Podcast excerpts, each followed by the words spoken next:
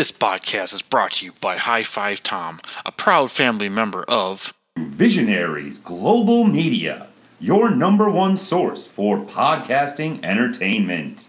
Visionaries Global Media, envisioning excellence on a global scale.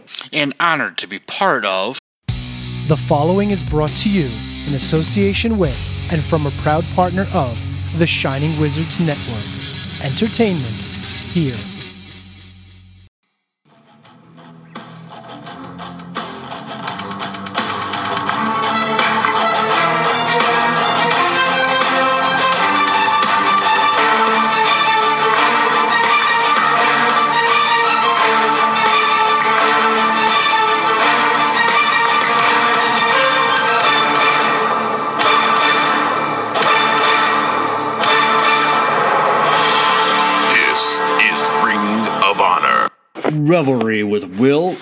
High Five Tom. Whoa. Well, what up, high fivers? It's your boy, High Five Tom. And I've got my very good friend here, Mr. Will, now in Technicolor. Will, how are you this evening, my friend? I'm doing all right. I went to, uh, you know, got a lot of walking in today. And uh, I, I went, I got myself, it's probably my fourth library card because I keep losing them and misplacing them. But I rented a couple books. There, rented a video game. that's the thing, folks. You can buy a video game on sale, or you can just go to the public library. They might have a copy. Yeah, and if not, they could probably track you down one. what libraries have books, CDs, books on tape. Yeah. You can even you can rent the ebooks now. So if, if you are an ebook connoisseur and prefer to carry your books around in your pocket, you can go to your library and get ebooks too. Yeah. Shit's bananas. So, um, yeah, and I do want to show out to my get memberships to the public library. Guess what? They're free. three ninety nine. I mean, free ninety nine if you go to the one that you actually live in, and depending on what the the fee, I mean, some of them like if Derry wasn't part of the, I don't remember what the the the, the abbreviation is for for like the the the group of libraries that they're in. But like if I wanted to go to Manchester and get like a membership to, like to that library, I don't think it's that bad.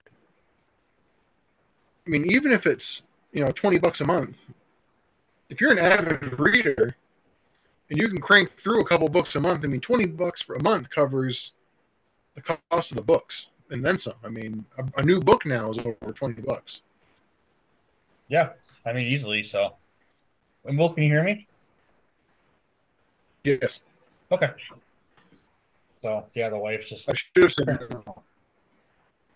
you could have. Yeah, the wife's just cranking her tunes in the kitchen. So, not sure if everyone wants to listen to that. So, oh, yeah, I, I mean, mean, I know I do because you're, you're it, T Swift. It's probably Taylor Swift. So let's go.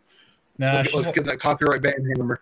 yeah, she's watching a movie, so I'm not sure what it is actually. So, yeah, we don't want the, the T Swizzle coming after us for, for copyright strikes. So, but if she does, I mean, that's fine. But but speaking of libraries, um, like I said, I was in Idaho for the for the, the, the Turkey Day festivities. If you're wondering why it's been so long since we recorded, but uh, um, here's my favorite librarian is retiring. So shout out to librarian Jane of the Stanley Idaho Library, uh, my favorite library in the whole wide world. Uh, they still get money from me every month. Um, but yeah, she's actually retiring in March. So, and they are hiring a full time librarian. So, if anyone wants to be a librarian, Yeah. live in Stanley, Idaho. Yeah. I'll take this moment to, to shout out my favorite librarian, Josh Olson, Gimmick Press. Go uh, right. go That's buy right. He- some books. That's right. He is a librarian, the, isn't he? the, the, the, the, uh, he is. The supply of books at gimmickpress.com is starting to run down, and a lot. Of, he said a lot of the stuff is once it's gone, is gone. So I can I can confidently recommend all the titles available because I have them all. And uh, and thanks to Will, I have a solid chunk of them myself. So I got two more to read. I will get to those eventually, Will. I, promise. Um, speaking of reading, uh, Will, what are you reading right now? Tom, you, you got a lot of. You. So what am I reading right now? So right now, in addition to all the the, the comic books to read pile that's ever growing, I read A Guest in the House today at the library. That's owned by Emily Carroll. Highly recommend. It's a very pretty book and it's also very spooky. So I know I know it's a little late for the Halloween, but if you're still in the mood for a spooky ghost story and you like excellent uses of uses of utilizing the full page beyond just comic panels and use of color, you're, you're going to want to check that out. Check your local library. They probably have a copy of that, and they probably have a copy of her other book, which I should have pulled up the name because I told Tom it's also very, very good. And it's all her short stories that she initially published online. Um, and on top of that, I rented. Um, oh shit! What I rented a Jane Kenyon collection. I'm blanking on the name of which one I got, but I really like Donald Hall, who she was married to. And when I was doing my senior project and my senior thesis, his book Without, which is about her going through chemo and dying, was a, a like a kind of like a, a benchmark that I was using as like a this is the kind of stuff like I, that I want to do. Not have a spouse die of cancer. The just it was a really emotional and effective thing. And then I I picked up another book called The Mercy Seat, which is collected poems from a guy named uh, Norman Dubie. And and then I looked him up after he's from Vermont. So it's like, you know what? Let's go. Vermont poets. Square Hmm. up. Through the Woods is the is that other book. Hmm. Interesting. Yeah, There's uh, my favorite. I will say my favorite story in Through the Woods is like a, it's a play on Little Red Riding Hood, and it's super short, but it is extremely effective, and it is. I'll say I think it's very scary. Hmm. What are you reading, Tom? Where where are you at in your two read pile? Uh, I am still working on uh, the Wolves of Calla. It is uh, the fifth book in uh, the Dark Tower Steven series proper. Um, definitely better than the last two books. Uh, a little more away from the fantasy. Um, I'm not a big fantasy reader kind of guy, uh, but I do appreciate when Stephen King kind of works on on more character development. Uh, so yeah, pretty much I'm like a little over 500 pages into that. So I hope to have it done in the next week or so because actually next in my uh to read pile is uh don't call me chico an autobiography and i can bet you but guess by the the name or uh the name of the book who do you think that book is about?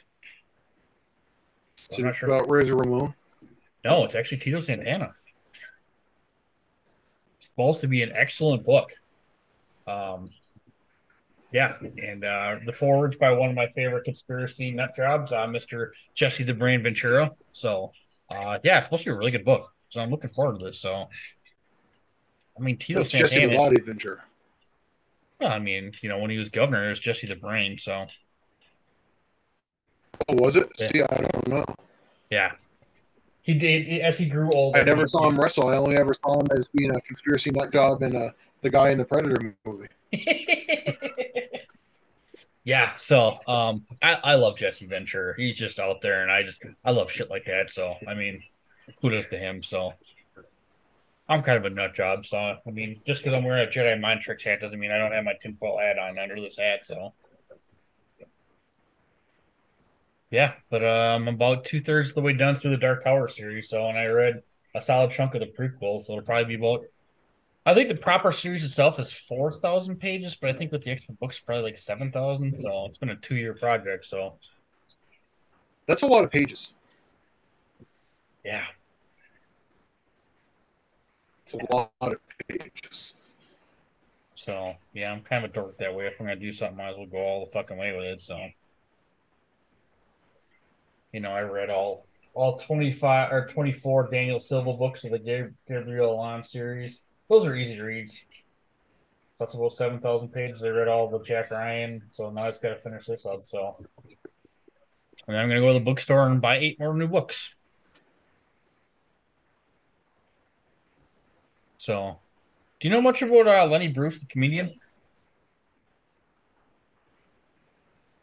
Nope. Okay. Have you ever heard of said Lenny Bruce? I have heard the name. I might know more, but without a without a Google search, that's all I got. Yeah. Oh my god, is he really referenced Hallmark at Christmas movies? My mom's gonna be so mad that Brendan called them crappy. My mom really loves her Hallmark. And I used to give her shit for it, but honestly, I'd rather have her watch Hallmark than the news, so it'll make her live longer. Should have given her shit about putting raw eggs in your mashed potatoes. Well, you cook the eggs when you cook the potatoes. Do you? Well, yes. You said last episode that you did. didn't say that. Said you got everybody sick from the potatoes. That's why you're not allowed to make the potatoes anymore. Which is ironic because I still had to make the potatoes this year. So Well, I'm glad everybody's okay. yeah, I didn't put any ingredients in, so I just had to peel and mash and boil them. So There we go.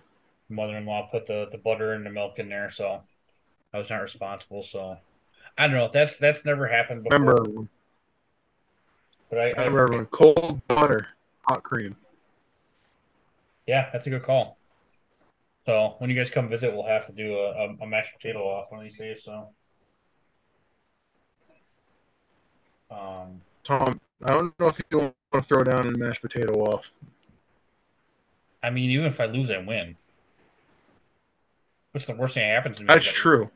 I get really good mashed potatoes. That's that's how I lose. Ooh, what am I going to do? See, always plotting, Will. Always plotting. Um, but yeah, that's yeah. My favorite librarians retiring, so that's sad.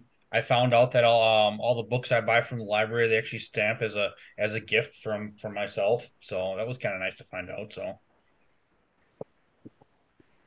and we actually closed our uh, closed our mailbox. Will after ten years, I no longer uh, we no longer have a PO box in uh, the Stanley Post Office. Well, it's good to know since Christmas is coming. Yeah, yeah. So, but I mean, In case someone were to want to send you something, it'd be a real shame to have it returned to sender this time, not because I put the wrong address in, but because the address isn't there anymore. well, that's my post office box in Idaho, not Wisconsin. So yeah, I mean, You were And- still having you still had a post office box in Idaho? Yeah. How much mail did you get in it? I surprisingly more than I had expected. Um, when I pulled the mail out for the first time in a year and a half, so a lot of mailers, you know, and stuff like that. So um, we had a recall on our old Subaru that was going there. So I mean, part of it was I mean I kept the mailbox because you know our car was registered out to Idaho to that mailbox, so I kind of had to keep it. But then when we got new plates, um, Gotcha. I don't know. It was a way to kind of keep my foot in Idaho. And plus, it's a small rural post office, so I figured they could probably use all the money they can get. And that was part of the reason why I kept my car registered in Idaho too, because I figured I'd rather register my car in a very poor county of 4,300 people as opposed to a county of you know 1.2 million people that probably doesn't need the money as much. So, you know, so yeah, it's it's sad, you know. But now, I mean, the, the population. I just want to say the population's exploding, but um, it's one of the few post offices in the country that doesn't have any delivery service, so it's all PO box. So they don't actually have someone that goes out and delivers the mail. So, Good for them. Yeah. So yeah, and our yeah the Yeah, used to always say in the wintertime in Stanley, Idaho, if you could you talk to somebody, you either got to stop at the gas station, the library, or the post office. Probably talk to everyone you need to. So, it was that kind of small town. So, I was a population of sixty three people. People are like, "Well, that's not that small, sixty three hundred. I'm like, "No, sixty three. There's there's no zeros after that." And the county I lived in is larger than Connecticut. It's only got forty three hundred people. one person point it's one person point or 0.7 people per square mile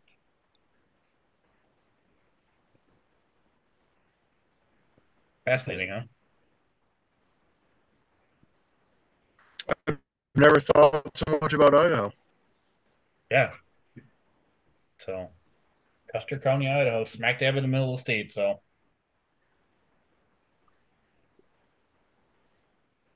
Yeah, it's beautiful. So but it was good. I snuck up there for a day. Yeah, it's about where I lived, about two and a half hours from where Faith's parents are. So, of course, it was four degrees when I got up there. You know, it's also one of the coldest places in the nation. So, if you ever check the paper and you look for the coldest spot in the U.S., a lot of times it's Stanley, Idaho. And it's amazing how many people Cool come. Yeah, uh, pun intended. Yeah, and that was free publicity. I mean, you would be surprised on how many people would actually come up just to say they've been to the coldest city in the nation. That's a fact. Yeah. Sounds like some dorky I would do or had done. Sorry, I keep rambling there. So, but Will, I it looks like It's all right. This is this is what people this is what people tune in for. Yeah. I mean, we're big. Well, we're not really a big deal, but. Uh, but listen, I, I do apologize. We did not let all our high fivers know that we were recording. Because actually, in uh, in podcast time, Will and I actually have not recorded in ten days. Thanks, thanks to everybody who's tuned into the last 100 episodes. Yeah, it's uh, it's crazy. It's uh, it's hundred episodes already. And you know, I, you know, big big thanks to our friends like SJ and and Freeds for uh, we're we're in their their top Spotify Wrapped. Yeah. V, the VGM feed is up there. Hopefully, because they're listening to more shows than just Ring of Honor Revelry. There's lots of great shows on the Visionaries of Global Media. Yeah. Yeah, listen, I mean, I have Chad are back, and uh, on the view from the goalpost, I may not even like American the football, but uh, I do enjoy listening to those guys, and obviously, you know, good cop, bad cop, very good friends of Ring of Honor Revelry. Um, you know, Graham, a former guest, and hopefully we get Matt and uh, Ryan on here one of these days, and band from Ringside. Obviously, you know, JCB's been on the show, and Brainbuster Boys are on a little bit of a hiatus, you know, but uh, hopefully they make it back, and uh, I know we've got Chris Talks Games. I'm not, um, haven't listened much, but they're uh, making an appearance. Dungeons and Jun- was it. Dun- Dungeons and Junkies? Is that what it's called? yep. So yeah, now that Chad's uh, Phoenix Splash. Yep. If you need your uh, if you need your New Japan fix along with the the bread club between those two podcasts and pretty much know all uh, all you need to know about If you uh, and if you enjoyed the if you enjoyed the Idaho chat, check out the Midwest Wrestling Roundup because you can hear about all sorts of stuff in the Midwest. well, I mean Idaho's not in the Midwest, but yeah. So Did, did you guys cover on the Midwest Wrestling Round? Did you cover AEW? Because AEW is in a in the, the Minnesota, I think, right? Oh, that's right. Yeah. Oh, darn. I forgot. And I forgot to mention that Survivor Series was in Chicago. So, yeah, I wonder if uh, a friend of the show, Mr. JJ Rogue,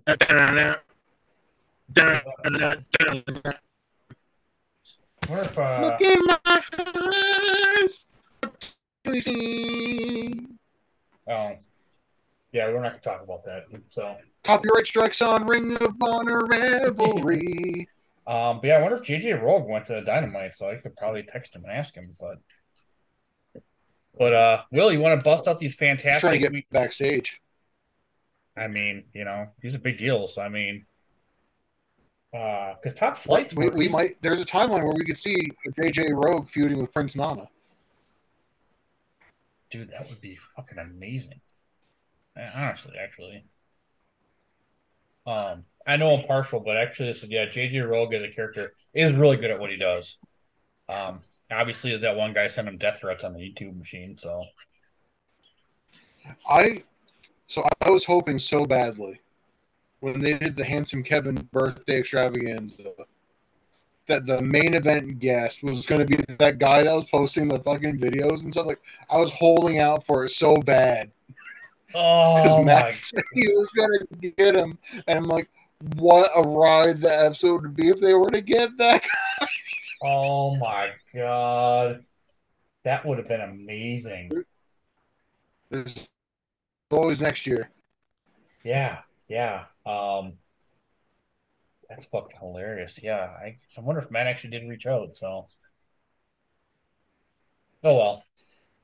So let's uh let's start with how about we start with SJ's question.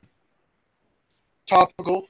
Uh, uh, so as this episode comes out, we'll be one week removed from Survivor Series, one week removed from War Games. Hmm. And SJ wants to know if Ring of Honor did a War Games match, who would be our ten wrestlers in it and why? Oh. Hmm. I mean, I'll start. SJ didn't specify it's got to be Ring of Honor 2013. So I want Ring of Honor 2020 War Games. I want the Foundation and the Righteous Wow. So you're not fucking around, are you? in War Games. I mean, we'd have to. I'd have to find some way to fluff out the Righteous because they really only have. I mean, even if you include um, VonStarr, there's only the three of them, four of them. So you'd still need one more character to join the ranks. But that's that's what I would like. All right, because the righteous, obviously, it's Vinny Dutch, and obviously they're with Taven, right? No, Vinny Dutch and uh, Bateman. Bateman. Do we put Taven back in the righteous? Or is Jay Lethal on the side of the Righteous? Well, that's what I was gonna be. I mean, that was I was gonna add. Maybe he flips. Like you know, they only have Or they only, uh, they only have four going in, and then uh, you know, and then uh, the foundation comes in, and then Jay Lethal flips halfway through the match. Like that son of a bitch Daniel Bryan Yeah, or Bryan Danielson, sorry. Yeah. Um, that would be awesome. You know, does uh does Bennett make? Nah, we'll put Taven back in there. Yeah, I see you put Taven in with the righteous. Obviously, there's uh, you know, maybe TK O'Ryan makes an appearance, but yeah, I think they go in with four. You know, and it's lopsided, but then yeah, and then all of a sudden Jay Lethal pops up out, out of the foundation, says, "Ha, fuck you, Jonathan Gresham. Fuck you, Rhett Titus. Fuck you, Wheeler Yuta, and your your future pure championship matches." He's what a three-time pure champion now. I just say one time. That pure championship died in December 2021.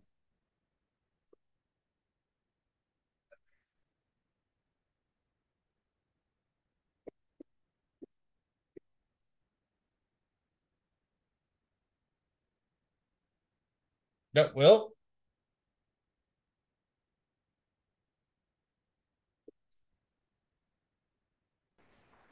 Oh, there you are. And I keep saying I'm glad I'm not watching. Okay, you're back. You were gone there for a bit. Did, Well, I waited because my, my, my signal didn't drop.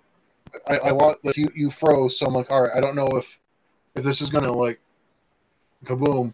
Because as you said, my my my screen name tonight is Will now in Technicolor. Because in pre-production, Tom and I did have video on. Tom confirmed that I am alive and have all my Yes. fingers, both hands. yeah, this is not uh, AI speaking to me, so that's good.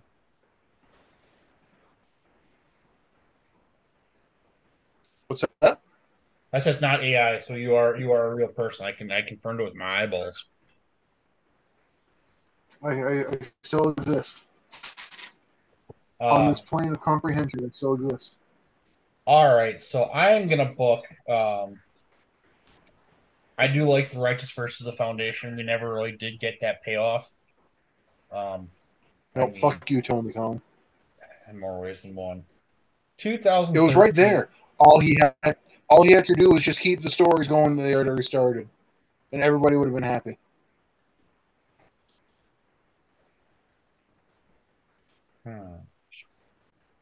I mean, do you do? Gosh, I don't know. 2013. I'm kind of. Well, it's kind of because it wasn't a war games match per se, but we just had the um the cage Yeah. match. Yeah, Scum versus Ring of Honor. You could have hauled out some of those scum guys that never showed up ever again. yeah, I hope Jimmy Raves. I mean, obviously, well, yeah. You know, but I wonder if we're gonna get a scum reunion here sometime soon. But we'll definitely get into that a little bit more once we get into our uh our premium live event. Um yeah, I think I'm gonna stick with uh hopefully it's okay, SJ, um, that we did your your question justice. Um it's it's hard because yeah, they just literally just did scum versus Ring of Honor um in 2013, but I like your I like your 2020.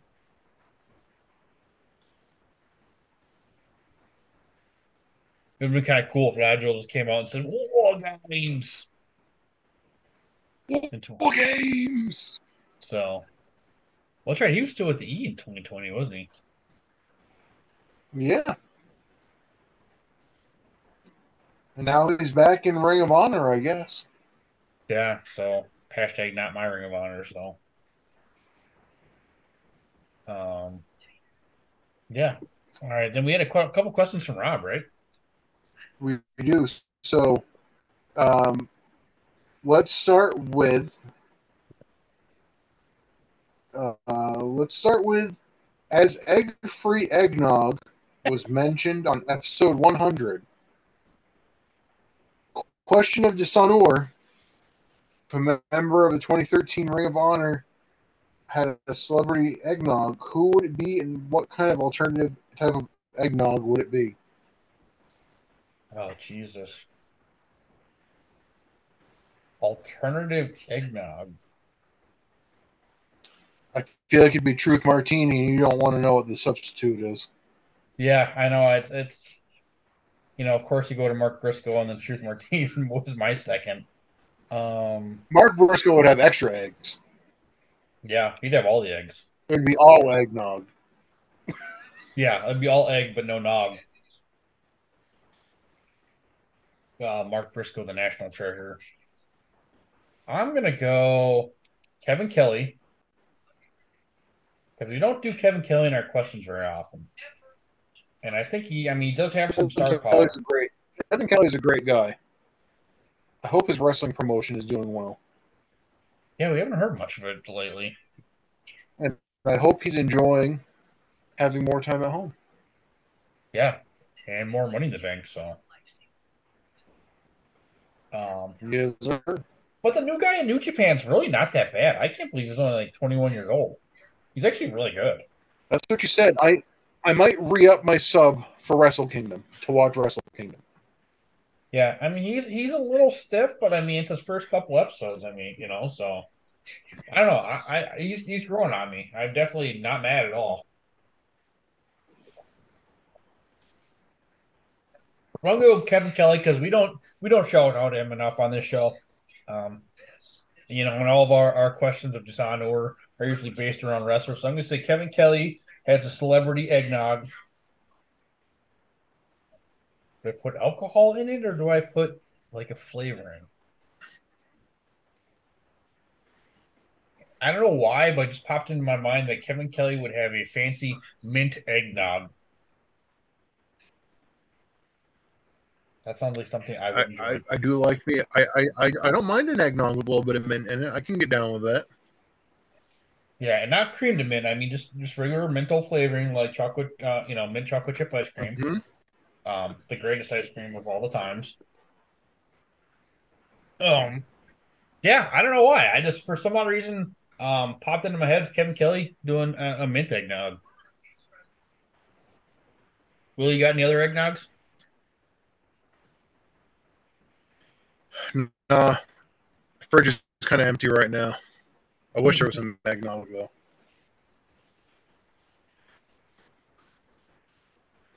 I don't know if I can drink it. So I guess let's do Rob's other question.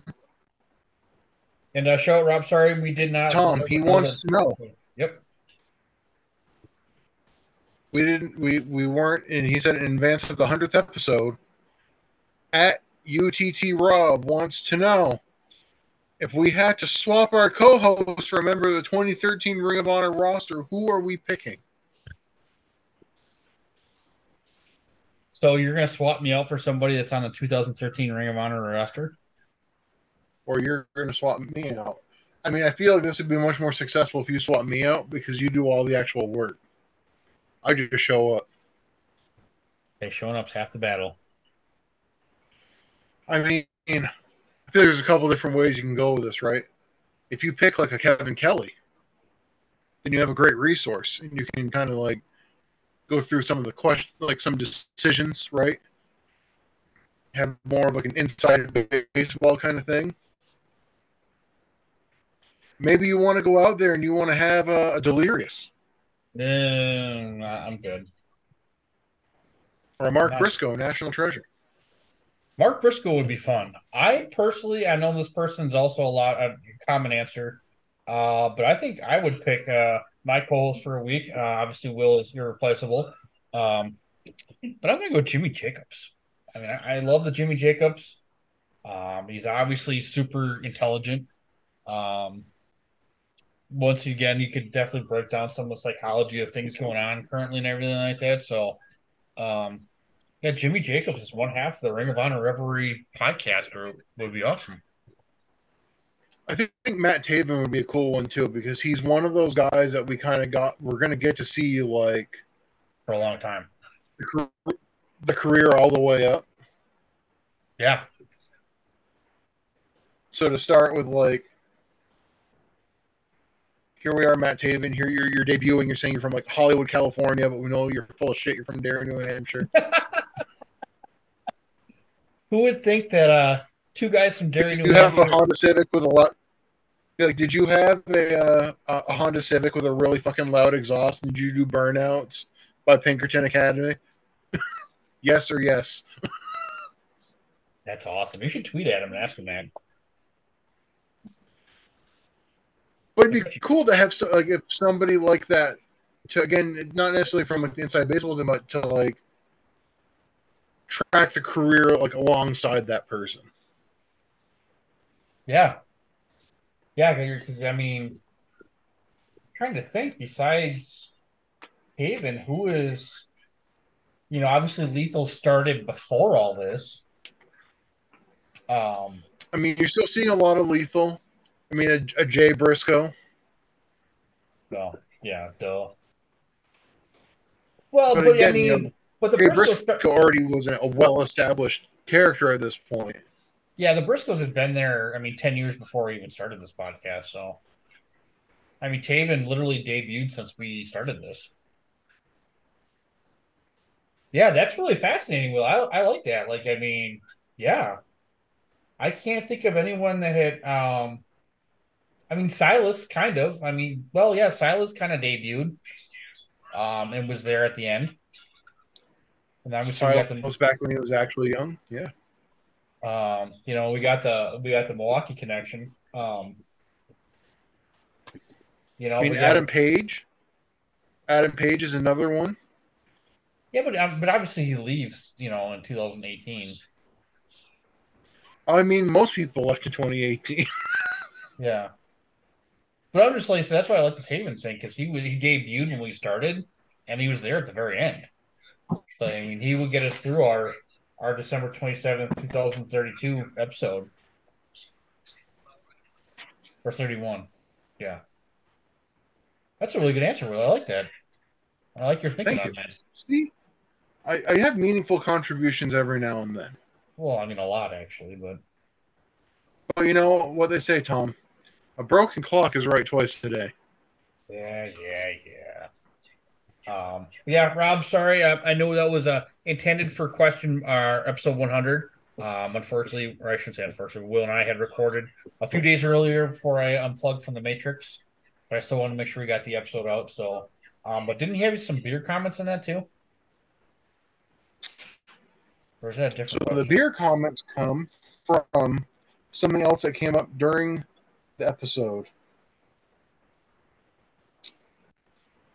He said to answer your question, the Harvest Festival is more religious than secular in the UK.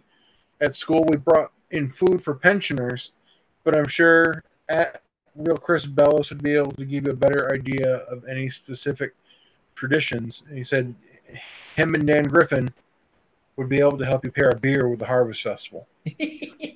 He says as Oktoberfest is the end of the harvest, so Oktoberfest, folks, is not actually in October. He said I'd probably go with a Paulaner lager. Nice. And shout out to Rob and Dan. I mean, they are sponsored by beer companies. Um, they have a, a discount code and everything. So, um, Yeah, sh- shout out to Rob at UTT Rob. He's definitely one of the stalwarts of the the, the question of dishonor, dishonor. yeah, and uh, they they do give us a weekly shout out um, on their show too. Um, so and I, it's been fun watching up this build up to to Big Daddy versus Giant Haystacks. Um, 18 million people will. That's so, Tom. You know, we say it every week. That's a lot of fucking people. It's a lot of fucking people. You know, that's, way too many people. Yeah. So I hope the match is as good. I mean, as, as they stated it is. So, um, yeah, shout out to those guys. Um, yeah, shout out to all our high fivers. Obviously, you know, thank you SJ for the questions. Um, you know, and free. Glad, S- glad SJ is feeling better. Yeah, and she's gonna try and get us uh get some stickers out to some certain wrestlers here uh sometime soon. So your boy High Five Tom can get that his head out of his ass and get those in the mail sooner than later.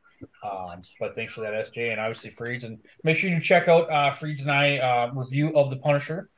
Um, you know, and uh we will be doing a follow up now that uh Yes. Tom Tom figured out he could instead of having to buy a new Blu-ray player, he could just buy a new remote for said Blu-ray player and not have to replace it. So it's Shazam. wow, it was a six dollar fix that I figured out literally while I was recording with Eric. I'm like, oh boy, why don't I just buy a fucking remote? Uh, I'm very thankful that my So- wife married me. So thank you, sunshine. Well, I'll, I'll pull the curtain back a little bit. So, you talk about six dollar fixes, right? yes, So the back bar where I work, we we we had issues for ages. Stuff's not staying cold. Trying to get people in there to fix it, fix it, fix it. Spending all this money for different techs and engineers and whatever to come out and say, "Well, it should be working fine." They so it's been like six months of this thing not working, and they said, "Well, we really can't replace anything on it because it's too old. They don't make parts for it." So what they did was, is we call it the car wash now. They just got a bunch of like the plastic flaps that you put like on the inside of a freezer. Problem solved. That's all it needed. Why didn't we just do that six months ago? that is hilarious. So sometimes that, that sometimes the, the cheapest fix is the best one. is the best one. Moral of the story, besides going into your public library. Yeah, if you're not using your public library, I don't know what the fuck to tell you. Uh, I mean, I assume. I mean, obviously, we've got listener listeners in the in the Canada, you know, and United Kingdom and, everything, in uh, Australia. Um, I assume that public libraries are a thing worldwide. I would assume. I mean, I don't want to be Mister. I mean, I have traveled They're probably even better funded in those places. Yeah, that's that's probably true. Um, although, um, you know, I mean, obviously, the Stanley Library, for honestly, all bullshit aside, I mean, for a town of 63 people, they've got a really great fucking library. I mean, it's small, um, but it, it's it's fucking awesome. Um, I, I'm gonna miss Jane. Um, she was a big reason why I got back into to libraries and stuff like that.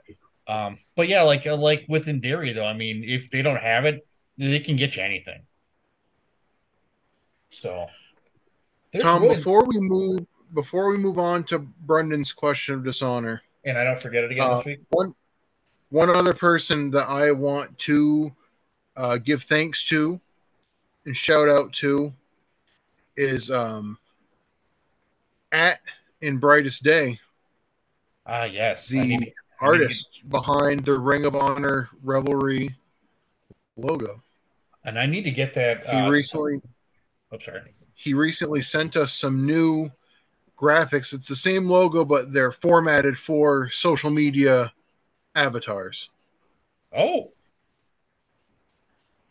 I need still need to get him stickers. So tell him I'm Yeah, sorry. Um, I will. If I, we ever I- do, if we ever do T-shirts, we got to make sure he gets a T-shirt too. we'll get T-shirts one of these days. I should just drop them off because he's, he he's in Kentucky, right? said, "What do you want?" What's that? He's in Kentucky, right? I think so. I mean, I could just look at my Twitter machine. Kentucky, Um, Cincinnati. I know. I know he's a Cincinnati fan. Um, but yeah, listen, if, if you're not checking the show notes, uh, make sure you are following Embrace Day. Uh, you know, his info is in every show notes. Uh, great job. He's, he's done artwork for lots of folks. He's got T-shirts here, there, and everywhere. He's got his own. He's got his own line called Falcon Arrow Brand. I don't think they've put out anything new, but I do have one of the shirts from there. It's very cool. Very cool stuff. let's see.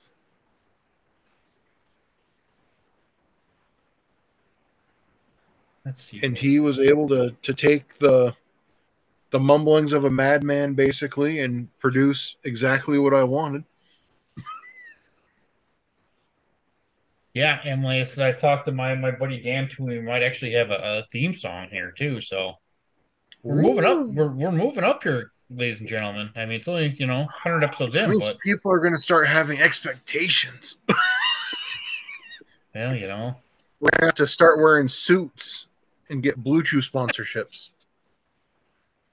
well, I mean, if it get us a Bluetooth, no, I don't know if I'd wear wear a suit. Okay, yeah, you're right. Ah, shit, I should have thought. Fuck, I was right by his house. Fuck. In brightest days, I'm not gonna blow up his spot or anything, but Right not like when damn, not like when LaGreca was spilling the beans about where Studio A is. Yeah. Yeah, listen, we literally went to a restaurant right down the street from where he lives. I'm such an ass. You could have met up. Yeah, I should have. I had dinner with, her. we had breakfast with uh Big Dick Big Dick Brett from the Brainbuster Boys. So great restaurant. Shit. Sorry, Embrace Day. I apologize. That's I'm I'm stupid. I am gonna get you your stickers, buddy. Um, so hopefully you're listening. But uh, yeah, I'm looking forward to seeing uh the new mock-ups and everything. So They're in the their production. They're they're in the email. He he sent them to the to my Gmail and I sent it to the the podcast email. But he definitely took care of us. nice. was a fan of his stuff for a while. Was I thought it was very cool to be able to to get logo work done by him.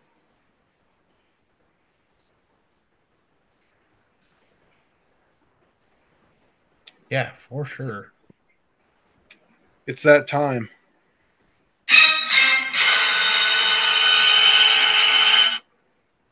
Well done, Will. Well done. All right, well- Brendan, everybody's favorite wizard. Make sure you follow Brendan in his 1989 review with Shining Wizards this uh this past Monday. I was unfortunately not able to listen live. Um, I wanted to call in, but I was stuck in Dallas. Brendan at Irish Misfit on Twitter. His question of dishonor. What is your favorite Christmas movie? And part two is who from Ring of Honor would be best to star in one of those crappy Hallmark Christmas movies? I said, and uh, make sure. But I almost feel like there's a differentiation here, right? Because you can tell the tone. What is your favorite Christmas movie? Christmas is spelled out. Crappy Hallmark Xmas movies. he probably didn't even mean anything by that, but I'm going to read into it and put meaning where it doesn't belong there and say CM Punk is going to show up on Ring of Honor Revelry. Yeah. That is hilarious. Brendan's answer was Emmett Otter's Jug Band Christmas. I haven't seen that either. I have no So I guess idea. everybody everybody at me, I guess. What is what? I don't even know what that is. That's the the Jim Henson thing. Oh, Emmett nice. Otter's Jug Band. Said absolutely great story and even better music, and it melts his cold black heart every year. Hmm. And for 2013 Ring of Honor, he would love to see Kevin Steen being the angry person who goes home to some hick town in Canada. It's not some hick town, it's Marieville, Quebec, Canada. Hmm. And he learns the true spirit of Christmas, preferably from Preferably Mark From Briscoe. Mark Briscoe. Ah, that's great. Um, well, uh, as, as anyone that listens to this show or any of my podcasts, I am not a fan of the holidays. Um, but I do have two favorite holiday movies. Uh, but Will, what's yours? So my favorite Christmas movies are all, and I say I, I legitimately, legitimately mean all of them, like all the Rankin Bass Christmas specials, the Rudolph, the Santa Claus is coming to town, Oh, okay. Like all, all like the, the claymation ones. But I always make sure to go out of my way because there's one that you can, it's very hard to find because a lot of people complained about it because it provides a more international look at Santa, a more pagan view of Santa, Well, I mean, Santa is pretty much all pagan. acknowledging faiths and deities from around the world. So I always give a special shout out and uh, a special shout out to my friend Joe at Pure Evil because he also is a big fan of this one. It's called The Life and Times of Santa Claus. Well, that's fun. and I won't go through like the whole thing. It is kind of it is I believe based on a book. Um but it opens up with Santa on his deathbed and pretty much the pantheon of gods from around the world saying has Santa Claus done enough for the world to be granted immortality? Hmm. Very Uh, interesting. it used to, I I saw it on TV once, but then you know a lot of uh, a lot of folks complained about the the portrayal of you know oh no like this has like some seriousness to it oh no this is acknowledging that there's spirituality beyond just Christianity. Hmm. Santa's supposed to just be a happy fat man who brings toys with all his free labor. Yep. That's awesome. Um, wow, that's not nearly. Uh, I always liked the uh, the uh, Rudolph one, but um, Remember, kids, everybody will make fun of you for what makes you different until it's to their advantage.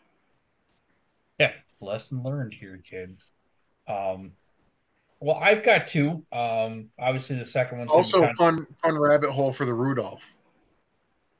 I'll have to dig through it. I think it's from the Film Theory YouTube channel. They break down the thought that Yukon Cornelius is the lost son of Santa Claus. I have no idea who that is. Yukon Cornelius is the guy in the in the Rudolph one who helps him. He's like the the the the, the, the mountaineer with the big red beard. Oh, and they use stuff that's in all those other Rankin Bass specials to as evidence to why he is a lost son of Santa Claus. Interesting. Yeah, I mean, I probably haven't seen those for like oh shit, thirty years, but uh. Every Oh. year, I pull I pull up the YouTube playlist and just let it rip. Did you ever watch those on TV when you were a kid? Oh yeah, Had them all on VHS tape. Wow. Interesting. Well, Will went went super deep. I don't know if, if my list is even going to compare to that. Um, my first one's going to be pretty typical. But my second one's definitely going to be controversial. Um, and if you disagree with me, you're just blatantly wrong. Um, well, my first one's Scrooged with Bill Murray. Um, had not seen that movie in fucking forever, but it was actually on my plane ride back um, from the final final battle serendipitously. Um, and I've watched it three or four times since then. But uh, Bill Murray's just just classic fucking Bill Murray. Have you ever seen it, Will? I have not. Oh, it's fucking great. Are you Actually, Bill- no. I have. It's been a while though. Definitely worth a revisit. Um, are you a Bill Murray fan though? Yes.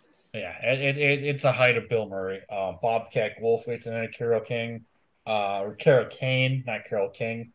Uh, I have been to Carole King's house, the musician, but it's in itself. Um, yeah, it's just fuck. It, it's great. Oh, I enjoyed every time. I listen. I hadn't seen it in like twenty years, and I still remember every line. But uh, the other one, um, is controversial. And it was like, oh, it's not a Christmas movie. It takes place during Christmas. It's definitely Die Hard. I mean, how can it not be? Um, I love the Die Hard. It's probably top five favorite movies for me all time. Uh, it is the true spirit of Christmas. You know, the whole kit and caboodle. Um, it, it it brought me my. What was that? That's me sighing exasperatedly. As I knew this was coming. Um, you know, it it it, it introduced me to Run DMC. Um, yeah, Die Hard.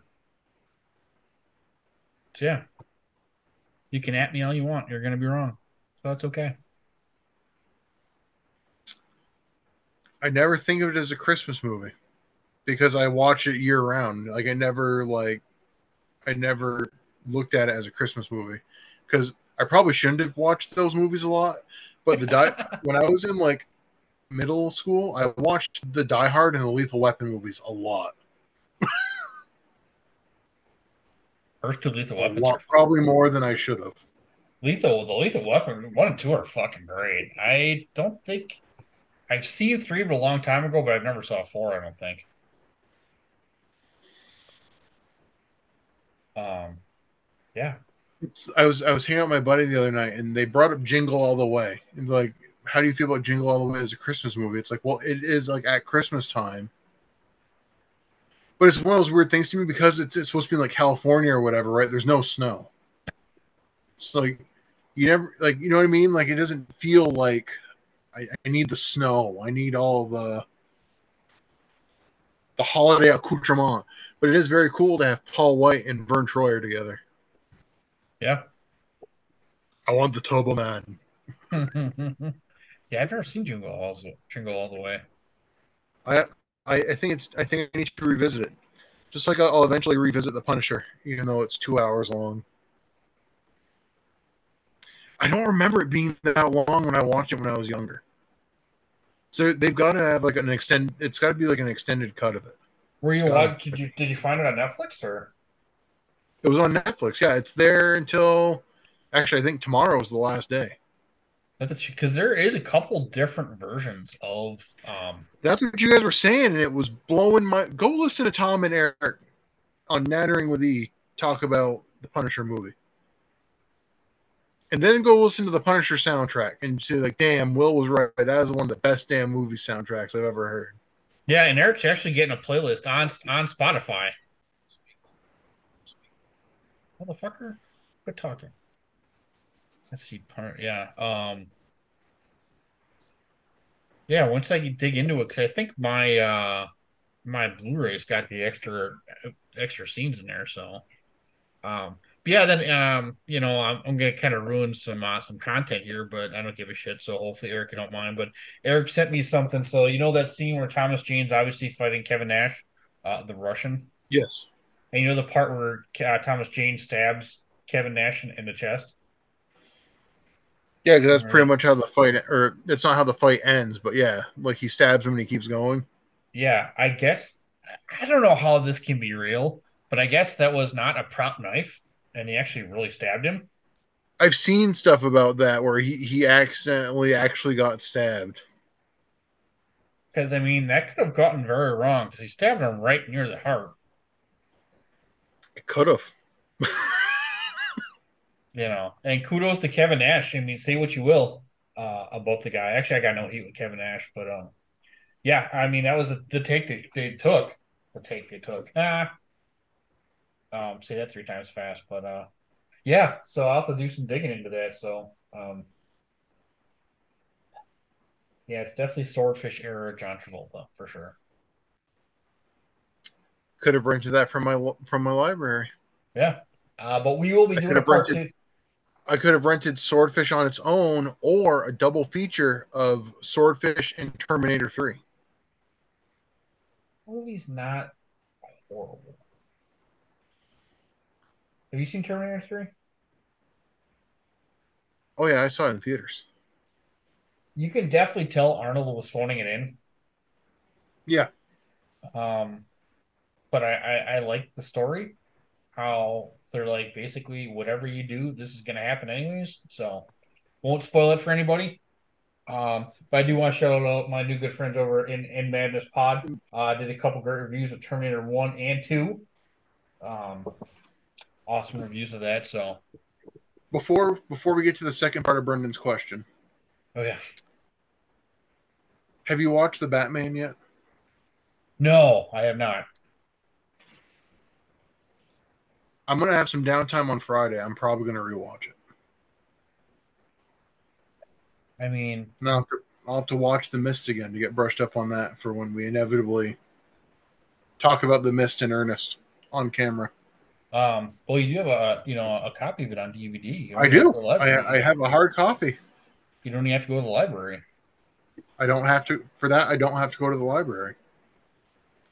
Um, how many extras are on your DVD? Because I, I I kept the fancier of the copies. I'd have to go find it in the living room. Oh, there's six seasons of Black Mirror. Oof, I am behind. So for my recasting Christmas yeah. thing, Back to back focus. Okay. Yes. I'm gonna I'm gonna do a play on uh you mentioned Scrooge to play on the the Christmas Carol. I was Bob Marley once in Christmas Carol as a kid. Have a have Steve Corino be the Ebenezer Scrooge. But you know, they don't really have the budget to bring in a ton of names, right? So I think it'd have to be Steve Corino and Mark Briscoe would be the ghost of the ghost of Christmas. yeah, I mean, that beard and everything. Kevin Steen and Jimmy Jacobs could have small cameos as like the the ghosts of the business partners. Have Mark Briscoe be like, "Hey, Corino, gotta change your way, man. Gonna gonna wind up dead in the ground. Christmas time." Hmm. All right. So, um, Will, have you seen Planes, Trains, and Automobiles? Have not. I know that's technically a Thanksgiving movie, if I'm not mistaken. Oh shit, 2012's on Netflix? Yes. You ever see that movie? Nope. It's actually pretty good. Um it's yeah, it's a disaster movie, but I saw it three times in Spanish before I ever saw it in English, but it's not showing itself. Okay, um I think Plane, Trains, and Automobiles is actually technically a Thanksgiving movie, but I don't care. Um, but you could definitely do like a Hallmark theme. Just who am I going to have play the characters? I need two opposites here. Are you familiar with the premise at all of uh, Planes, Trains, and Automobiles? I know it's what is it? it's Steve Martin and it's um John Candy. John Candy. Yeah, basically their flights home are canceled, and they just need to get home, and then all their, you know, they try to get on buses, and that doesn't work, and it's that and the other thing. So, definitely Which kind of is like funny because John Candy would be in Home Alone, helping a woman who can't get home by plane, train, or automobile. yeah.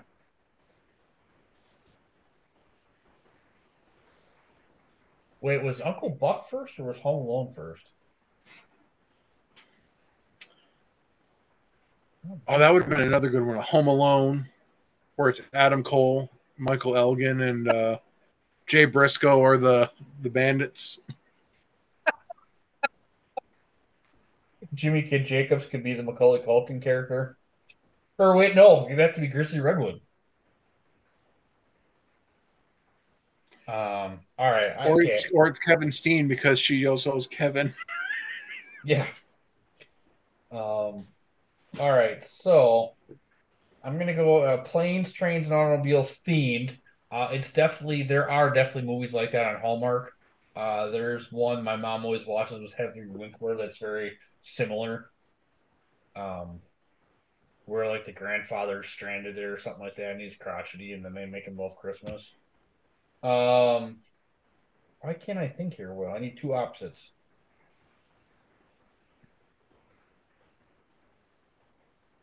I'm gonna say Mike Mondo was definitely the Steve Martin character.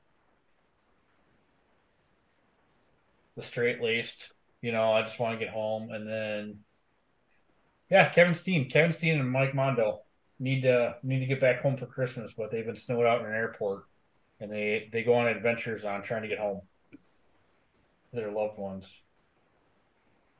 Hallmark style, so it's not planes, trains, and automobile style. It's definitely Hallmark style. So. So yeah, that's that's my final answer. Excellent. What a great round of questions we had this week. Yeah, yeah. Thank you, thank you, everybody. Uh, keep the questions coming. Uh, tell all your friends. You know, we we are not bashful. Um, you know, listen, if if more people We want to send answer everything. Yeah, we we may not answer it well, but we will answer it. Um, I mean, between uh, you know Rob and Will, I mean, we've got like eighteen different five thousand dollar ideas. So, I mean, I mean, I think Mark Briscoe is one man Shakespeare in the Park is still the greatest. is still the big money. Yeah. Go to your local library and see if they have Mark Briscoe reading Shakespeare in the, the book on tape section. if they don't petition saying they should add it so um i might just tweet at mark saying that so. But uh but everybody um we're to take a quick break here before we jump into the main event. Uh but make sure you are enjoying all the great shows here on the shining wizards network. Um like i said uh, uh Wiz- shining wizards uh by the time this drops will be a couple days from episode 666 uh, they do promise some uh, some uh, fireworks, you know, but you can obviously hear Ring of Honor Revelry on Shining Wizards, but uh, you can also enjoy all these great shows, and we will talk to everybody on the other The Shining Wizards is the greatest wrestling podcast of all time. Don't believe me? Tune in and check us out. We laugh, we cry, we interview some of the greatest people in professional wrestling, and we have some of the greatest segments of all time, including everyone's favorite wrestling game show, Can You Beat That? We're live 6:50 p.m. East on Monday nights on all social media platforms, and we're with you wherever you go on every single streaming and podcasting platform as well. Check us out. Go over to shiningwizards.com and join us for some wrestling talk and talk about wrestling. What's up, folks? It's your boy, the Impact Player, Mr. Philly Ray, inviting all of you to check out the Turnbuckle Throwbacks Wrestling Podcast. Join us as we cover all things current in the world of pro wrestling, as well as paying homage to the old school, the Squared Circle. So listen in and find out why we are the recognized symbol of excellence in sports entertainment broadcasting. Find us on all social media platforms and anywhere you get your podcast from. And as always, we are the proudest members of the Shining Wizards Network and Rant Entertainment Media.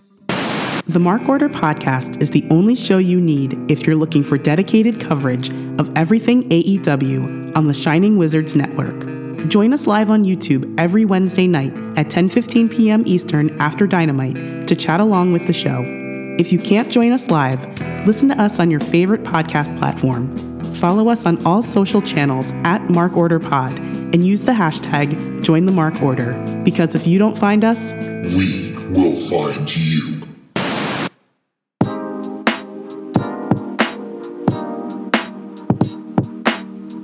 G'day, guys. My name is Thomas, one half of the Brokast Podcast.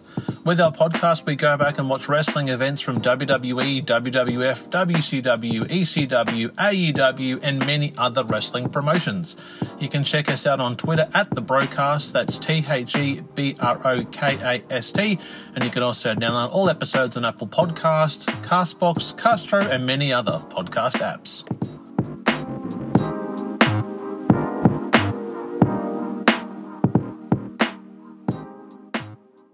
Got 30 minutes to kill? Come check out 30 Screams or Less, where we review a horror movie in 30 minutes or less. We cover new movies and old ones too. We'll give our honest thoughts on the movie, good or shit, as well as a rating of each one that we watch. New episodes weekly, available on the Shining Wizards Network and wherever you listen to your favorite podcasts. I'm Steve. And I'm Corey. Come check us out at 30 Screams or Less.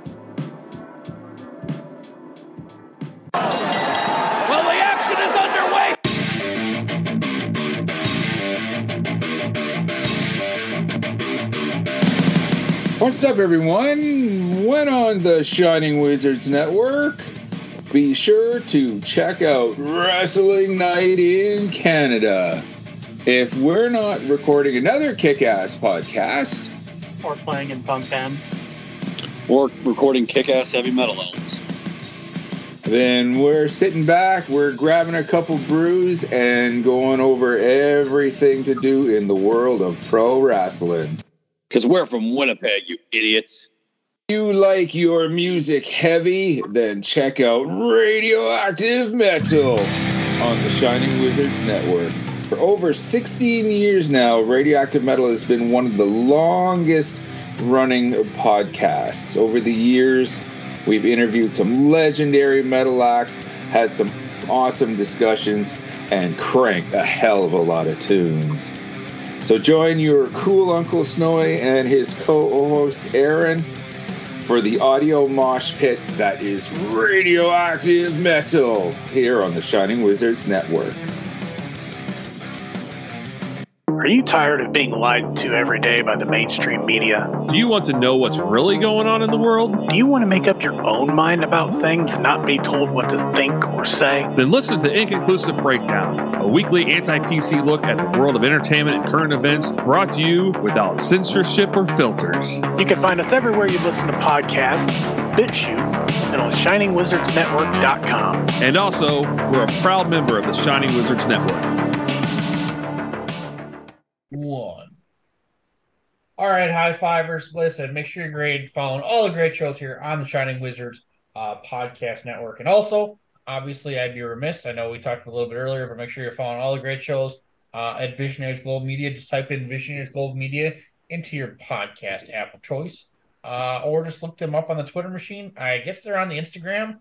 I'm not on Instagram much. I should probably do that better. Uh, but a lot of great shit on there too. But Will, we've got some TV and uh, round two of Pursuit. Um, but first, real quick, TV. Um, Ring of Honor TV 115, original air date November 30th, 2013. Um, this is basically a road rage episode. So I'll go through. Uh, if this happens to be your first episode of Ring of Honor Revelry, uh, thanks for joining the team, joining uh, joining the High Fivers. Um, you know, so I'll kind of go over this real quick. But this is a recap of um, you know, uh, Pursuit Night One, uh, but some really good matches. Uh, you know, great stuff for for TV. So if, if you didn't see these like Will and I did, um, yeah, it was the the in ring work was really good. We'll go over here real quick, but uh, Will we got a real quick recap of Jimmy Jacobs, uh, why he gets his shot tonight. Obviously, uh, he was previously part of Scum, but BJ Whitmer wants him to come back. He fought with honor. Um, you know, he does his promo. He's basically, you know, the voice of the voiceless. Uh, yes, I said that on purpose. Um, but yeah, for, for everyone that laughed at him, you know, this is his one shot. Um, but our first match is Roddy Strong versus Davey Richards, which is kind of nice because at least will at least they're switching up the order because these weren't in the order um, from Pursuit Night One. Um, yeah, Roddy Strong versus Davey Richards. Um, and, and like the first time we reviewed this, I just kind of sat back and watched this. So I, so this one I kind of watched a little more discerning. Um, but goddamn, this match is really fucking good. Obviously, they're both former champs, uh, world champs, uh, and they're both former main eventers of Final Battle. I really do like how throughout TV here they're really kind of you know at least trying to do some storytelling for the upcoming final battle. It is you know Ring of Honor's WrestleMania. Um, you know, um, and then we get in the middle, so we get a, a ad for uh, for Delirious. But uh, Will, does Delirious make you want to buy Ring of Honor or Ring of Honor merchandise? I'm not talking the, the DVDs uh, on RingOfHonorWrestling.com. Uh, Remember you could buy Ring of Honor DVDs on ROHWrestling.com? Yeah, you could watch TV and you know. Tommy, what you can you can watch Final Battle this month on Honor Club yeah, I for could. only the cost of your Honor Club. Well, it's a good thing I'm not going to be doing that. So Just saying you could. yeah, I I'm not going to do it either. um, but yeah, listen, Davey Richards and these fucking highlights. I don't know why those bother me so much. I guess he's trying to to dial out the gray, but just go with it, Davey. It's not a big deal. You know, it's just hair. Um, I did love in this match, and we talked about this first time, but I, you know, I love how Corino is not letting go. Uh, that Davey Richards killed Paul London, and then Kevin Kelly's like, "Well, Paul London's not dead. He literally just had a match of the year against Roderick Strong a couple weeks ago." Corino's like, "Oh yeah, I forgot about that."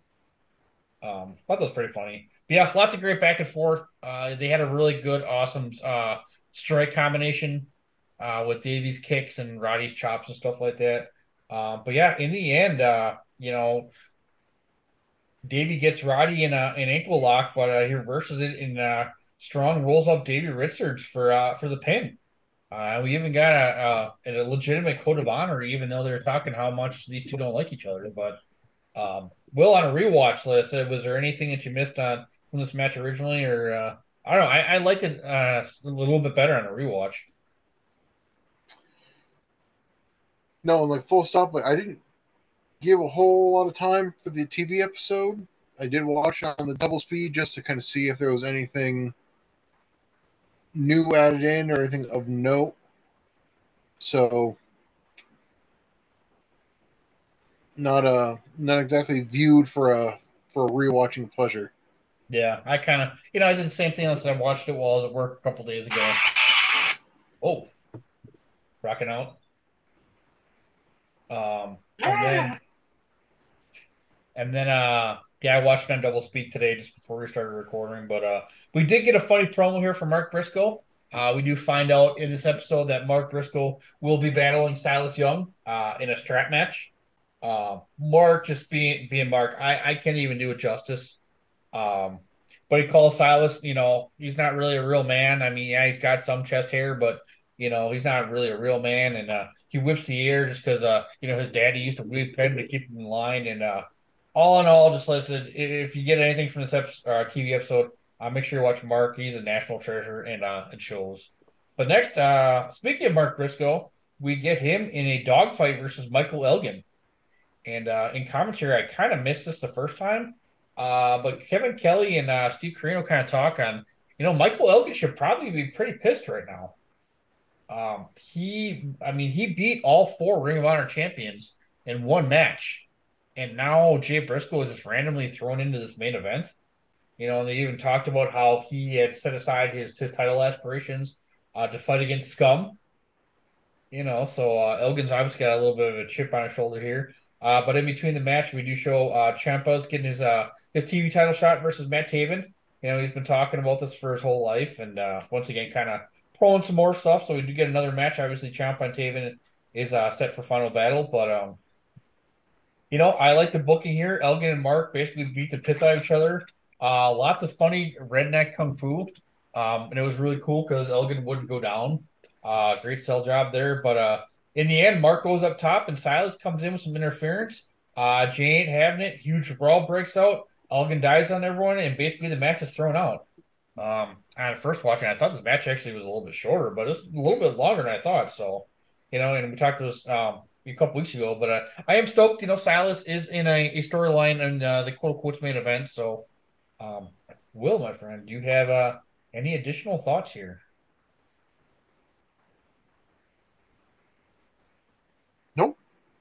Okay. Um, after that, we uh, we see that uh, C&C Wrestle Factory Cedric Alexander and uh, Caprice Coleman. We'll obviously be talking a lot about them here in a little bit. Uh, but they're giving out, you know, um, Xmas toys to everybody. Uh, so within our main event uh, is uh, Adam Cole versus Jimmy Jacobs. Obviously, Jimmy Jacobs had won the the right to this match uh, after winning three out of his five matches. Uh, but BJ Whitmer's at ringside, and also Nigel's on the call. Um, you know, and Steve Corino just continues to thirst trap after Adam Cole. Um, I still, once again, like I said, Adam Cole just came back from a concussion, but why would you curb stomp him into the mat? That still really bothered me. Um,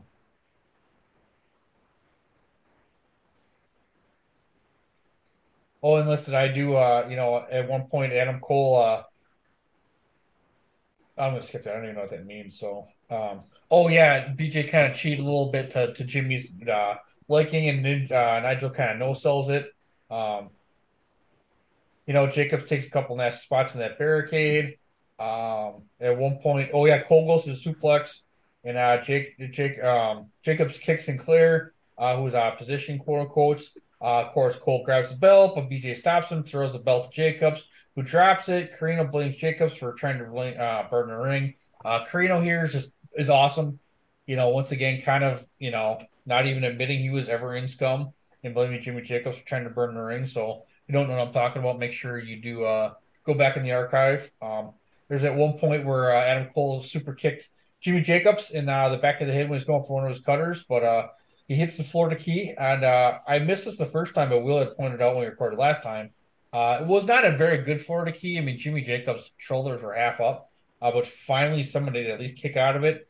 Uh, but Adam Cole does get the win with the Panama Sunrise, um, the whole kit and caboodle. So uh, Jimmy Jacobs does not win. Uh, does not win his Ring of Honor title, but we'll hear more about Jimmy Jacobs here a little bit later. But yeah, um, really good on a, on a rewatch. list. It was kind of nice to kind of slow down a little bit and uh, watch all this stuff. And like I said, um, you know, we always ask if this is your first episode of Ring of Honor TV, would you keep watching? And honestly, with the in ring action, uh, was really good. Um, night night one was a good show. Yeah. Um, we'll get on and see if night two carries that momentum forward. Yeah, but uh, we've got another premium live event. Uh, this is Pursuit Night Two. Uh, went down November 16, 2013. Uh, my dad's 73rd birthday. Um, ironically, also from Columbus, Ohio. But I don't think they were living in Ohio 2013. Oh, they were in Seattle. Uh, cool looking venue. Um, Will I? I mean, you're not kind of a, a venue mark like I am, but uh, any thoughts real quick on the venue at all? Looked really cool. I thought. No, good looking event. You know, we got Kevin Kelly and Corino. I still think the best. I still think the best looking event was probably that one. What was it in Rhode Island? They did. Yeah, like the big like tent, not tent looking thing, but it was like a like a wedding hall thing looking. Yeah. Yeah.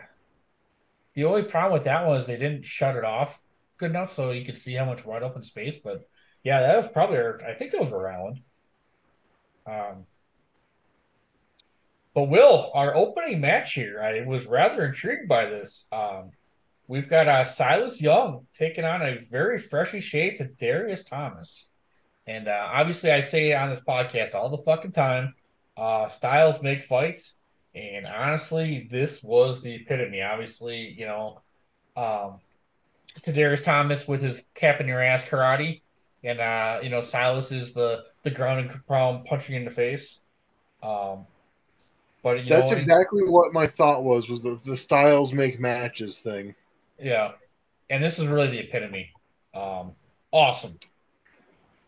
You know, it was it was it was a great match. You know, and uh, Corino pointed it out. Um, you know that Darius obviously he shaved his head, so he looks a little more vicious, but he was a little bit more vicious and confident. You know, it seems like the one thing he kind of lacks, uh, besides promo skills, is you know just that that extra gear and, and that that confidence in his build. I mean, he's, he's super fucking talented, so I don't get it. Um, but yeah, but uh, you know, and we do find out uh during this match that Adrenaline Rush is taking on the Young Bucks at Final Battle. And uh, like we mentioned earlier, Silas and Mark are going to be in a strap match. Um, I did have to chuckle. Obviously, um, this kind of hits home, but Corino says uh, that Silas made uh, Milwaukee famous Uh, that's not actually correct. It's Schlitz beer, um, also known as Schmitz beer on Laverne and Shirley, and obviously the Crusher. Um, but Corino's talking how Silas went back to Milwaukee and beat up Brewers uh, Ryan Braun and Carlos Gomez. Uh, shout out to Carlos Gomez, one of my favorite Brewers of all time. Um, but in the end, Silas hits Misery on TV for the win. Uh, he's got some momentum going into the into the strap match. Um, you know, great match, great back and forth, a lot of counters, and even a legit code of honor from Silas at the end. So uh, Tadarius got his, uh, you know, got his respect. So, um, Will, what'd you think? This was a great time. Like I said, not a match. Like if I if you ask me to pull out my my imaginary, you know, bingo bucket, you know, where that you you you roll out and you pop out who who, who are the two. Uh, I wouldn't have guessed the Silas Young Darius Thomas, but you know what? Really good.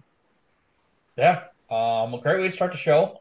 And uh, and also we find out I, am not sure it was during the match or after the match, but they do announce that uh, Corino will be fi- uh, interviewing Jay Briscoe. Um, and this is where I kind of figured out this is also going to be on TV. But uh, will our next match, uh, Sick Rick Matrix uh, versus Jimmy Jacobs. Uh, once again, you know, I'm going to say it, you know, Clash of Styles. Uh, obviously, this Matrix guy outweighs Jim, Jimmy Jacobs by a lot. Um, but I think they did a really good job to, to play to both strengths. Um, you know, Matrix, you know, obviously kicks out a, one a few times on Jimmy Jacobs because he's smaller. Uh, he's got some good moves. Um, you know, once again, Corino no selling his role in the fire. Uh, but Jacobs does what he does and he uh, chokes out Matrix. I don't really like the ending of that because Matrix is such a big guy, but um, yeah, it doesn't. Do you know much about Sick Rick Matrix, Will? See, I was kind of hoping you come regale me with all these tales and legends of uh of this guy, but I did, I did like a quick Google and didn't really see anything that was like, ooh. So yeah, I, I saw. I think in cage match he only had like 150 total matches. Retired until you know, I was expecting you to say he he wrestled in the Cheese Whiz Classic of '98 or something like that. no, no, uh, no stellar knowledge of uh, Sick Rick Matrix, but uh, retired in 2019. I mean, he looked not bad. Um, because they made him sound like a big deal, right? He's he's got the name, like oh, this guy's a veteran. You know, he's been he's been wrestling for a while and just is looking for his big break. It's like, well, why hasn't he had a big break before? yeah, and uh, I mean, he was not bad. You know, um, your your typical, you know, Ryback big character.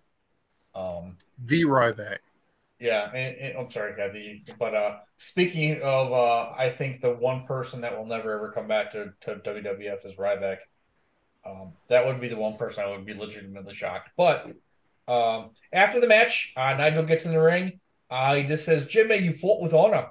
I'm not sure why I'm saying that with an Australian accent, um, but uh, you know, when you got a shot at Cole, and you know he could have cheated with that belt spot, but he didn't cheat, uh, and he's officially back. Uh, but Jimmy gets on the on the mic and he says he wants a spot at final final battle. Uh, but Nigel's like, you know, the card's already set. I'm kind of like, well, I mean, there is a month. I mean, you can't you can't change things. Um, I didn't really like. There's a part. month in real time, but you know they're only going to record probably one other time between that. yeah, that's true. Uh, but Nigel promises a big 2014 for Jacobs. Uh, and Jacobs walks out of the ring, and I'm assuming you saw this, Will. But uh, yeah, that know, uh, he's not thrilled. He's he's not happy with uh he's not happy with that. And he goes to Steve Corino. It says they they forgive but they don't forget. So Will, the million dollar question coming out of this one is and Steve Corino says he has no idea what he's talking about. Um, I know it's going to get on my nerves eventually, but I, I really do. Like didn't this. he say during this match? He said that Jimmy Jacobs was going to, was trying to set the ring on fire. Oh yeah, yeah, I mean, he he no sold his. You know, um, I, I do love that he's just completely oblivious to what he did before. Um, just over the top. He's I playing will, up that he's oblivious to it. It, it, um, it leaks out every now and then. Yeah. Um, but just, I mean, I, am really enjoying this this Steve Corino. But uh, Will, the million dollar question here is that uh, at final battle, do you think we get Jimmy Jacobs versus Steve Corino? Do we get some scum bullshit? I mean, I'm hoping they fight each other. as opposed to bringing a Scumbag, but I mean, Corino, I mean, did put on one of the best matches like just as we started this podcast. I mean, him and him and Steen put on a fucking classic uh, at Final Battle 2011. Um, I don't know. I'm thinking we get Jimmy Jacobs versus Steve Corino, and I have not looked forward. I have not. I do know a little bit about what happens at Final Battle 2013, um, but I don't know about this. So, uh, but next uh, we get Mark Briscoe versus Tommaso Ciampa. Uh, Veda Scott's on the call, and obviously she's campaigning more here for RD Evans. Um, and physically, they put the tail of the tape on here. These two are exactly the same. The only difference is I think Mark outweighs Ciampa by a pound. Um, and Mark's got a little bit more experience. Um, but yeah, uh, but Ciampa is challenging for the TV title. Um, but yeah, this is the 13th time I'm going to say this, but uh, styles make fights, and uh, these two are very much the same. You know, very Smash Mouth style. Obviously, we got the redneck kung fu. Um, you know, Ciampa's got you know some vicious moves. And uh, these two basically beat the piss out of each other. I mean, they're uh, they're great foils for each other. Ciampa even gets uh, some vicious knees from that cravat. Uh, but in the end, uh, Ciampa gets that raid crash from uh, the second rope, and we get a code of honor from these two. But uh, Ciampa's got some uh, some momentum going here into into final battle. Um, I don't know why I'm screaming all of a sudden, but uh, Will, any thoughts on Mark Briscoe versus Tommaso Ciampa? It was red. Ciampa's really been on fire since he's gotten back. Um, obviously, we know the greatness of what he will become. Um, but it's cool they're letting him cook because he can fucking go, and that's the bottom line. I do have to stop by his wife's parents' restaurant one of these days. I got to figure out where it is. I have never figured out where it is. So, um, but Will, our next match here is uh, your favorite Outlaw Inc. versus the American Wolves. Uh, we get a fun code of honor here to start the match. Uh, you know, kind of getting a little chippy between these three. Obviously, there's a lot of history. Uh, but Will, three out of the four members in this match are former Ring of Honor World Champions. And obviously, uh, Eddie Kingston is quote unquote the Ring of Honor World Champion and not our Ring of Honor. Um, a little bit short of a match than I would have liked to see. A lot of fun spots. Um, you know, basically just these four are going to beat the piss out of each other. But uh, in the end, Kingston and Homicide combined for a top rope bulldog on Richards for a clean win. Um, you know, David Richards has been taking the L in a lot of those spots, but obviously Outlaw Inc. is being built up as the number one contender for those Ring of Honor titles. But uh, um, you know, all I gotta say, you know, every time I watch, you know, Homicide, is that motherfucker needs to write a book or have his own podcast because that guy is just a ball of fucking something in a good way. Um, I know we Well, are. we, we we mentioned homicide today. Uh, twenty years ago today, him and Carino. Oh, the ear incident. Yeah, Wow. So that should be coming up. Wow, that's actually probably pretty cool. I wonder. Uh, shout out to uh, Kyle at the Apron Bump. Uh, I've been definitely catching up. He is doing uh he's doing a bunch of these, but he's going back and watching all the Ring of Honor from the beginning. And obviously, you can hear uh, the three of us on um, through the main event spectacle. So that's right about. He just actually today just dropped Ring of Honor or Final Battle two and three. So yeah, pretty close. So I'm a little far behind, but 20 years ago today, Steve Corino lost part of his earring because of homicide. Huh? it was some big match because it was just a still image that said twenty years ago, and homicide said, "I don't like him still, but I gotta respect him." And he's he said, uh, "Funk versus Rhodes era." Hmm. Um, yeah, I just love homicide. Listen, he just seems like a very engaging human being, and I think it would be great to hear, you know, him on a podcast or something like that. So I mean, he's a lot better spoken than he looks. Um, Well, Steve that- Corino says he doesn't speak English. You know that you need a, a translator. that's not correct. But you know, shouts out to Outlaw Inc. finally having an opponent worth a damn. Yeah. Um, and they- I mean, they really took it to him. I mean, this match was only seven, eight minutes, minutes long, so it was like, That was my biggest takeaway. I was like, damn, they got paired up with like an actual tag team. No, no disrespect to to Alabama Attitude and anybody else they've they've scrubbed up with. RD Evans. Yeah. and um, QT Marshall, who is no longer with AEW. Um, interesting. Uh, we are big fans of QT Marshall on this ep- or on this podcast, and one of these days, Will and I will review his his documentary. Uh, but we have to do the mist first. But uh, but next, Will, we've got uh the other half of Adrenaline Rush here getting a proving ground match versus Adam Cole. Um, and this is this is a great chance for these two to uh to really show what they can do, and and did they? Um, like I, I don't know how to ask this question without sounding like an asshole here, Will. Uh, but obviously, you know, the, the Ring of Honor world title at this time is really considered obviously the workers belt, you know, uh, the person holds it. I love Adam Cole. Um, but does he really scream to you best wrestler in the world? Best wrestler in the world. Well, he's not Daniel Bryan, so No. Um, and listen, I, I'm not trying to, you know, shame anyone, you know, body shame anybody, or you know, he's a he's a smaller guy, but he's really good. Um, you know, he his personality is so big sometimes it kind of outshines his his in ring work, but um, you know, it, it is it is what it is. So I mean, but I mean, shout out to Jay Briscoe. Like I said, when he legitimately got hurt, listen, he was the ones that put that belt on Adam Cole, and Jay Briscoe. I'm assuming he knows a lot more about wrestling than I do. So um, I'm not going to assume actually I know that for a fact, even though he's passed away. He probably still knows more than I do. But um, but real quick, you know, get into the match, and obviously, um, you know, Adam Cole sees that uh, ACH's knee is wrapped or leg is wrapped up, so he starts working that. And uh, you know, Steve Corino told uh told a quick story here where Tully Blanchard said, you know, if you're gonna wrap an injury like that, you know, if you're gonna show it, I'm gonna work it. Um, you know, came back as uh it came back to bite him as he can't cinch the pin after he hits a, a nasty uh um, frog splash. Um, you know, on the injured leg it was a very close near fall. Obviously, you know, um, I didn't think ACH was going to win here, but well, it was a proving ground match. They might have, but uh, but in the end, uh, you know, obviously there's a super kick. He kicks out of that, but uh, then he throws on a figure four on ACH.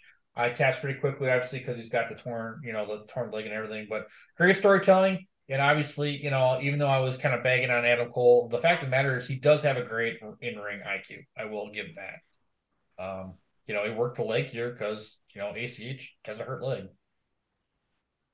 So yeah. Um, Will, was there any time in this match that you thought maybe because it's a proving ground match, maybe ACH could still win here? Or? if final battle wasn't so close, maybe. Maybe. Yeah. There, you know, and I'm glad. And listen, I did not realize, you know, when ACH first popped up at the beginning of the year that uh, he was going to get such a rub. You know, so I'm glad that we get ACH on our TV quite often. You know, and I say this all the time. You know, ACH, if you want, I'd love you to come back. Obviously, I understand you don't. Um, and one of these days, we will review. Uh, we will do a watch along of ACH versus Trevor Lee at AAW. Um, so we'll strap in for that one. But uh, after that, uh, Nigel announces that we will get uh, Outlaw Inc. versus Red Dragon at Final Battle if A, Red Dragon retains in the main event tonight, and B, Outlaw Inc. doesn't interfere. So, but after that, will we get a four corner survival match with Michael Elgin, Jay Lethal, uh, Roderick Strong, and Matt Taven. Um, I love You know what's on the line here? Momentum. Yeah. I mean, You that's, got Elgin's going for the heavyweight title. Taven and Lethal have been kind of going at it, and you know Roger Strong needed to be on the card. yeah, because he's just Roger Strong and he's just fucking good. He's Mister R, he's Mister ROH. you know. And obviously, we're we're big Matt Taven fans on this, but uh, you look at this, you know, this match, and obviously, which one of these is not like the other? Um, you know, Ta- Taven's obviously the odd man out, but um, and I, I you keep forgetting Will, I said, Michael Elgin has never won gold in Ring of Honor up to this point. Um, What a shame. yeah, but obviously, Um, not to spoil anything here real quick, but I'm assuming obviously this is going to be on on TV sometime in the near future. Um, but Matt Taven did bring up more hoopla hotties, uh, probably from the strip club, uh, from what Kevin Kelly said. Uh, it's a lucha libre rules, you know, obviously, which is the same as four corner survival. Um, you know, Michael Elgin's the only non-champ in the match so far. Uh, this match is, you know, like Will said earlier, is about pride and more, more, more importantly, momentum. As they're doing a real good job here, uh, proing for final battle. Uh, of course, Scarlett at one point distracts Jay Lethal and Taven pulls him through her legs. Thought that was kind of fun, something a little bit different. Uh, a lot of history and moving parts here. Um, the Lucha rules kind of went out the window early, but uh, Lethal does hail to the king on T- Taven on a very small table next to the ring. Uh, and look, you know, Lethal look, shoot, hurt. Uh, but it's strong and Elgin to finish up the match. I mean, these two being former members of uh, the House of Truth, you kind of forget that, Will. If these two kind of, you know, in the middle of last year were feuding a bunch, were kind of tied together, and they've kind of been separated for a while, uh, which is kind of nice. So this is kind of fresh. But obviously, uh, once again, you know, Michael Elgin, back fist, buckle bomb, power bomb for the win. Um, yep. Yeah, and like I said, I think they really did, like Will had mentioned earlier, did a great job of just explaining. Yeah, this is this is a house show, you know, but this is this is about momentum going into final battle. Um, you know, Lethal and Roddy don't have matches yet at final battle, so I guess we'll see. You know, but you know they're going to be on the card. Well, Lethal's probably going to wrestle Taven, right? No, Ciampa's wrestling Taven for the title. Oh, that's right. Yeah, that's right. So yeah, and I think at that point Matt Taven will break the record. I, I thought when I researched he had already broken it, but they keep saying that's the that's the benchmark. But uh, but next, this you know, Corino had mentioned earlier, uh, he'll be interviewing uh Jay Lethal, you know, and Jay Briscoe. Jay Lethal, Jay Briscoe. Jeez, Tom, focus. Oof. Um, and uh, Steve, you know, obviously this gets heated quickly. Surprise, surprise, being Corino and being Jay. Um, you know, Corino kind of lights him until Jay says, you know, Corino, take those glasses because I'm about to beat your ass. Uh, but then once again, Silas comes out, uh, jumps Jay. Uh, he's about to whip him with his belt. You know, at least this time he had his own belt and didn't try to steal it from uh, um, Todd Sinclair. And then uh, Mark comes out, and those two battle the back, uh, battle the back, and then Jay gets into it with Corino, uh, who's back at the table. Uh, but he tries to check Jay, but he gets a. Uh, oh, uh, Adam Cole comes out. Um, and tries to check Jay, but he gets a mud hole stomped in him. Elgin comes in, um, backfist Jay, uh, is about to buckle bomb Cole, uh, or buckle bomb Jay. Uh, but Cole super kicks Elgin, belts Jay in the end, and uh, he's holding both titles. You know, uh, his Ring of Honor title and Jay's uh, Ring of Honor title. Um, I missed anything there, Will, I said there was kind of a. I kind of wish you know the the interview part would have went a little bit longer because they didn't really say much, but uh, you know, it is what it is. Yeah, this was just a ploy to get Briscoe out there to have Adam Cole jump him. Yeah. You know, it's it is what it is. Uh, but now, Will, we are off to our main event. The main event of that evening. We got uh, all those years ago in Ohio. Yeah, uh, Redragon. Uh, and like I said, shout out to uh, Mark Order uh, podcast. If you're a big fan of AEW, uh, make sure you're following our brothers over at the Mark Order. Uh, those are the ones that kind of ingrained the, the Redragon into my brain. Uh, but versus uh, Time of Will is one of their, their favorite teams, uh, C&C Wrestle Factory, and obviously it's gonna be your TV main event, uh, probably next week. Um, you know, and I probably two like- weeks. I think two weeks. maybe two weeks. Yeah, I guess we'll see. I think they. I think they give us two. I think they give us this whole show across two uh, across TV too. Yeah, I guess we'll find out. But uh, I do like the Caprice's eye still dotted from Michigan, where Kyle O'Reilly just socked him in the eye. Um, you know, but C&C Wrestle Factory starts out hot. Uh, you know, they ain't waiting, and this match is uh, um, not the way I thought it was going to be, uh, an awesome. But uh, Caprice is wicked strong for sure. You know, at one point he double suplexes both uh, O'Reilly and uh, Fish. Um, a lot of fun here. Uh, near falls, great teamwork from both teams. Um, great job for Caprice kind of selling that eye. Um, I liked at the one point he keep taking powders. Uh, but in the end, C&C Wrestle Factory goes for overtime. Uh, but Kyle O'Reilly gets knees up and chasing Dragon later. And uh, Red Dragon retains. I know I kind of uh, glossed over. This was a really good match. Uh, a great, you know, Red Dragon. Uh, they're the tag champs for a reason, but uh, they really did a great job of being able to showcase what makes C&C Wrestle Factory so special. Um, Will, I'm assuming we both think we're both a little sad at the result. Um, It's it's a bummer to to see him constantly not get it right because every time you're like, this has to be it. But on a show like this, you don't expect any titles to change hands either.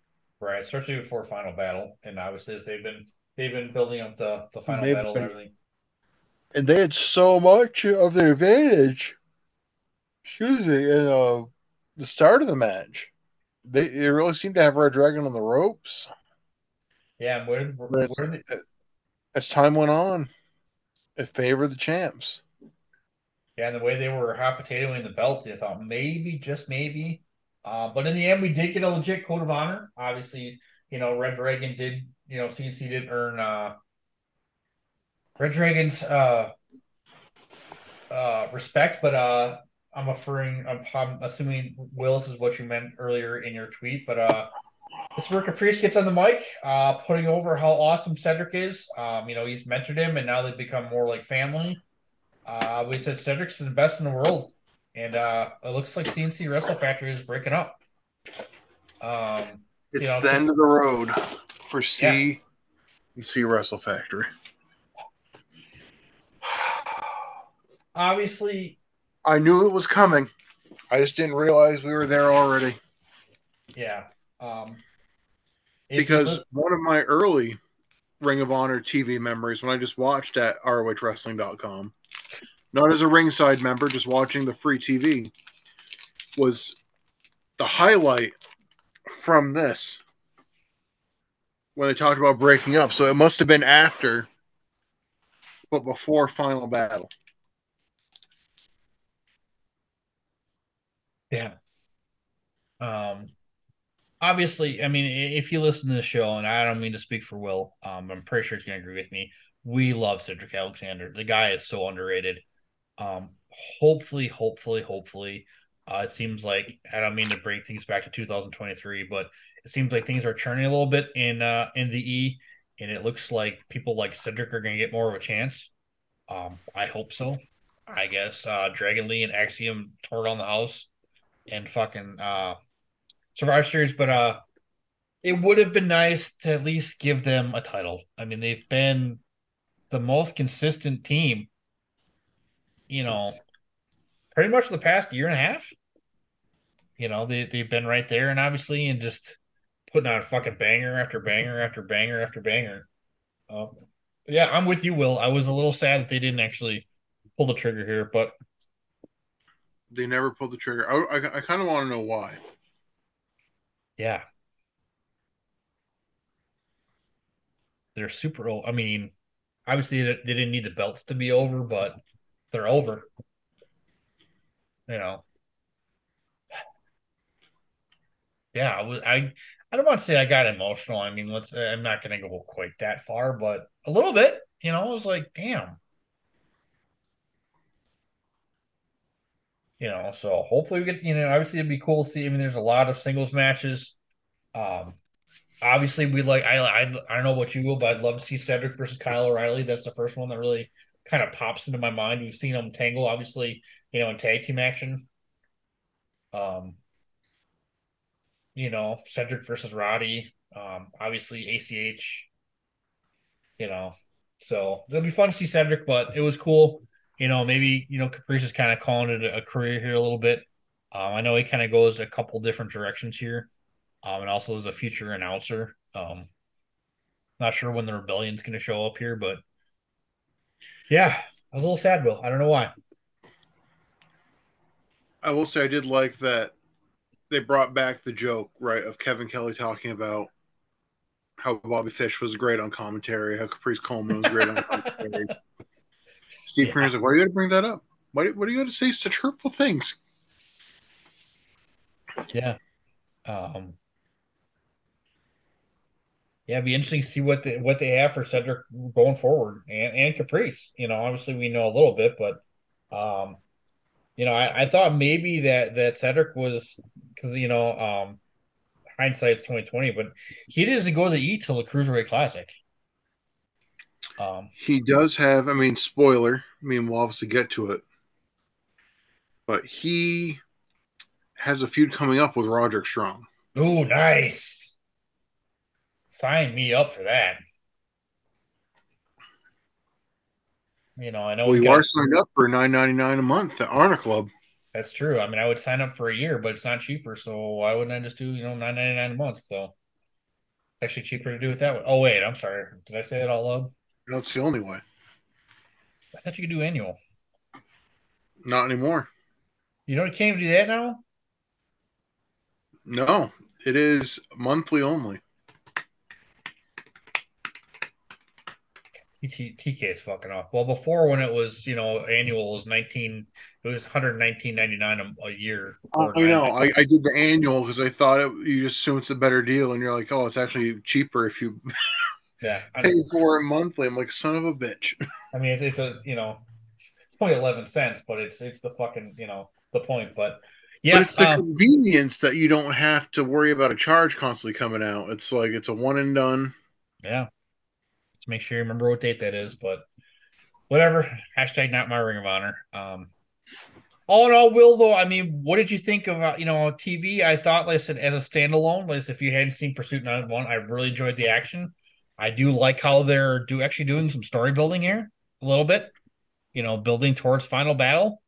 Um yeah, and like so overall uh Pursuit night you know, night two, um some great in ring action, some more stories further. Um Yeah. Two two solid shows. you know, I think, you know, we've got a couple weeks left here in 2013, but um obviously we know a couple things going in 2014, but hopefully the future's bright. You know, we'll we'll see what happens here, but uh Final Battle should be fun. Hope so. Yeah, so stay tuned uh here for a couple, you know, it'll be it'll be a couple weeks here, but uh but uh Will, um any final thoughts here before I I know I should hit the sneeze button. Sorry everybody. Sorry, Will, if I just what- this, is what, this is what the people want to hear. Sorry if I just sneeze in your ear. Um, uh, no, yeah, I, they, they, these were two two decent events. We're getting that storyline progression, and as much of it is a, as it is a bummer to know that what we're watching is just what's going to be on TV. At least it's progressing the stories, mhm. and you can say, "Well, the TV is progressing the story." It still sucks if you're paying for the i pay per view to get these events. And then if you're paying to be a ringside member and you're just like shilling out all this money in Ring of Honor and you're getting just the same programming copy pasted. But if you're operating purely on the TV, I mean, that's four solid weeks of TV.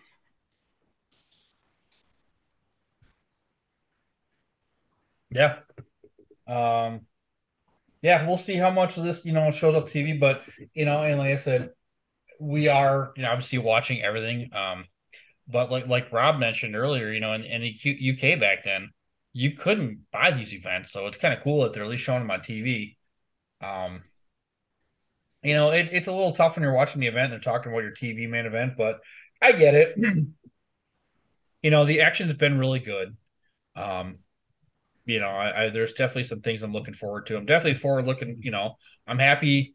You know that that Silas is, is in a main event storyline, so him and Mark should be awesome. Um, Adrenaline Rush versus the Young Bucks in 2013. Are you fucking kidding me? That should fucking rule some ass. So hopefully we get. You know, obviously we do know the Young Bucks are a big part of Ring of Honor's future, but hopefully that starts now.